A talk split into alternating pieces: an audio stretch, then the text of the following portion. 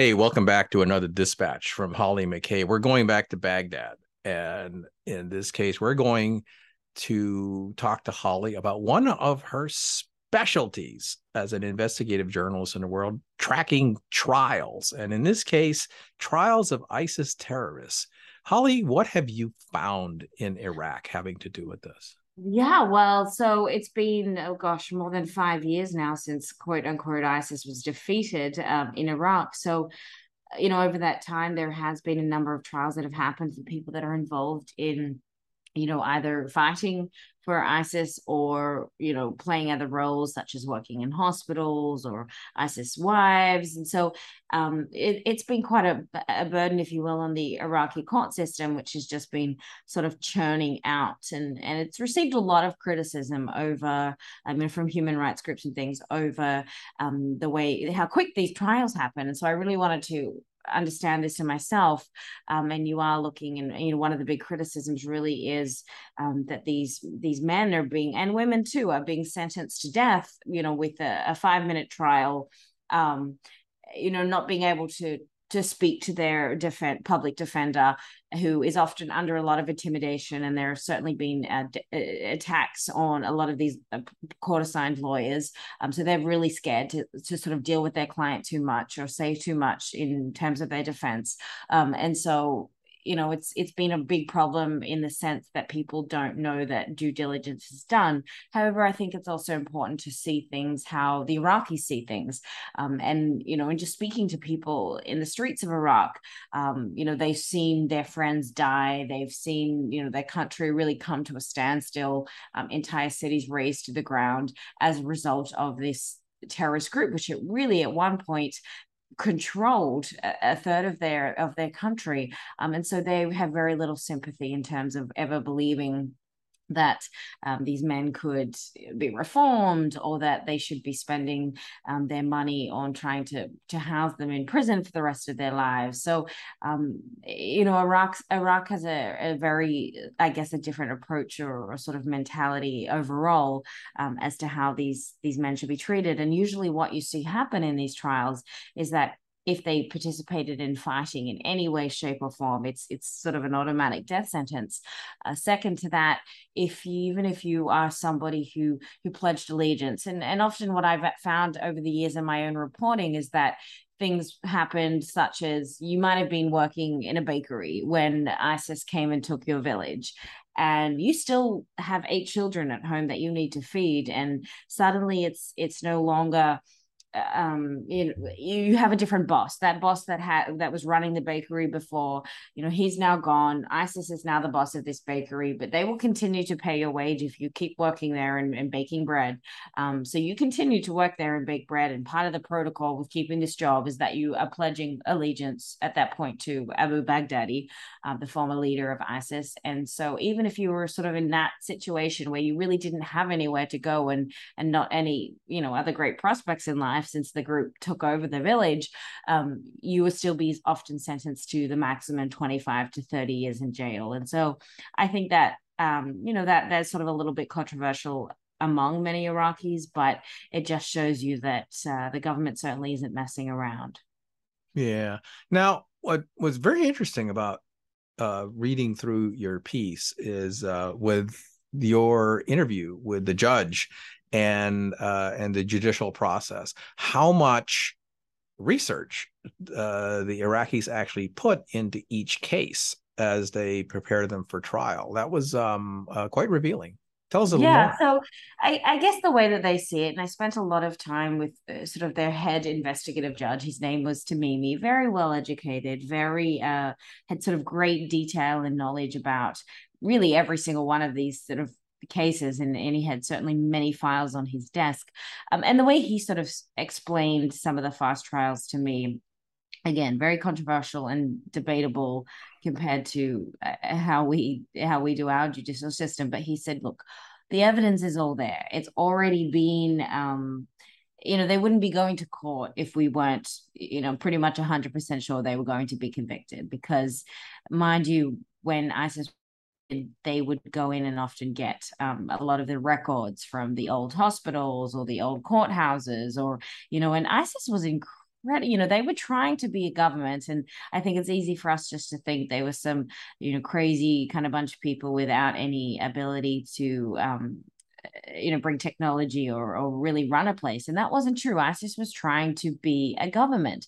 So it was incredible about its record keeping. It would, you know, have names and fingerprints and incredible details about everyone and everything in sort of every town and every village and every prisoner that passed through and every person that worked in any level in their institution. So Iraq is sort of, you know, the Iraqi investigators are really have these big teams that are that build sort of incredibly thick files on each individual and have a lot of very specific information on the alleged roles that they played in different areas under the ISIS umbrella.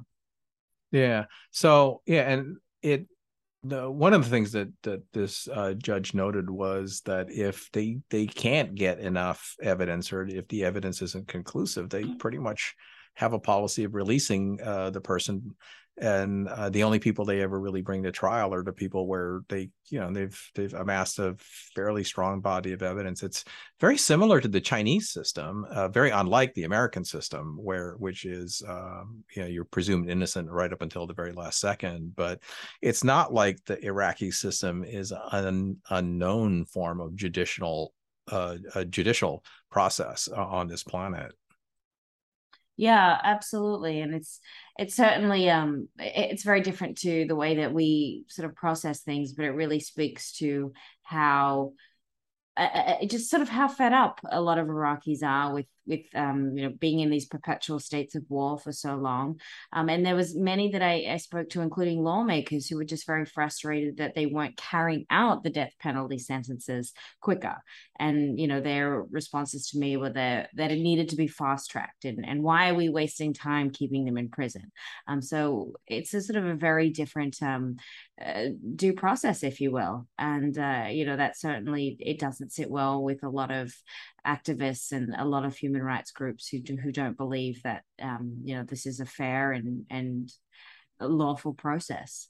Yeah, well, that's the dissonance between the Iraqis wanting this to be over with and Western attitudes towards trial. But let's switch, because the other part of this piece that really fascinated me is how much of ISIS is in prison. But they're not in prison in Iraq. They're in prison in Syria. And that is a very unresolved part of the ISIS cadre. That just it is. And, you know, in many ways, you know, if you're an ISIS fighter, you were probably better off being apprehended in Syria than in Iraq, because in Iraq there's a good chance that you'll be handed a pretty hasty death sentence. In Syria, it's not the areas that most of the ISIS fighters are under the control of the SDF, Syrian Democratic Forces, which were backed by the United States to run ISIS out. And, you know, they're a controversial group, mostly Kurds, great fighters, but, you know, connected to militia groups that were once considered to be, or still are actually, listed as terrorist organizations because of the fighting that they did against the Turkish government. But the bottom line is that the SDF is not a recognized government. So these areas are not in control of Bashar al-Assad or any of the other, you know, he's blacklisted himself. So the SDF has to kind of keep control of this. But that means that they can't really carry out, they don't really have the court system to carry out, or the resources, and certainly, you know, there are always concerns in those places of jailbreaks, and they have happened. So I think shuttling people back and forth to prisons wouldn't be sort of the best approach, given the stretched resources the SDF has. So this is sort of really in a stalemate right now. This is, you know, you've got all these ISIS prisoners who could be more radicalized while they're in jail. The international community since then has essentially turned a blind eye to Syria, to the ISIS conflict. And yet, you know, this is a huge part of it that is yet to be resolved. And then there are also many of the wives and children in a lot of the camps. And certainly Judge Tamimi, that was one thing he brought up to me a lot, was his worry about how you know, this is sort of the next generation of ISIS that are being radicalized in these places, because there really is no hope and no conclusion to anything that is going to happen in their future. Yeah. Well, I mean, you know, and that was kind of a disturbing element to the description that you had in this thing, where you've got essentially ISIS fighters who are imprisoned in these jails in Syria. You have ISIS camps where the next generation is being bred. Per your article, that there are sleeper cells that are, you know, actively engaging in things, and even cross-border incursions back into Iraq from safe havens in Syria, where the SDF has control. And so as a observer journalist, do you see that this breeding ground could result in, somewhere along the way, a resurgence of ISIS or something like it in the future, because people are not paying attention to it? Well, absolutely. Nothing is being done about it. And while we turn a blind eye and move on to the next shiny conflict or thing that drags our attention away, these things do fester and they come to slap us eventually. And we all sort of start scrambling and pretend like we didn't understand the roots of it, when it's quite clear what the roots are of it in this case. And I think that Iraq and you know, even here in the US, there should be it's very, you know, it's very right to have very steep worries about where this leads. Yeah. Okay. Well, as always, you know, when you put one of these things out and you look into the world of war crimes, and yeah, which is the very essence of what this Substack is all about. So it's fascinating, Holly. And, you know, thank you for that. And we'll talk to you next time. Thank you, Dennis.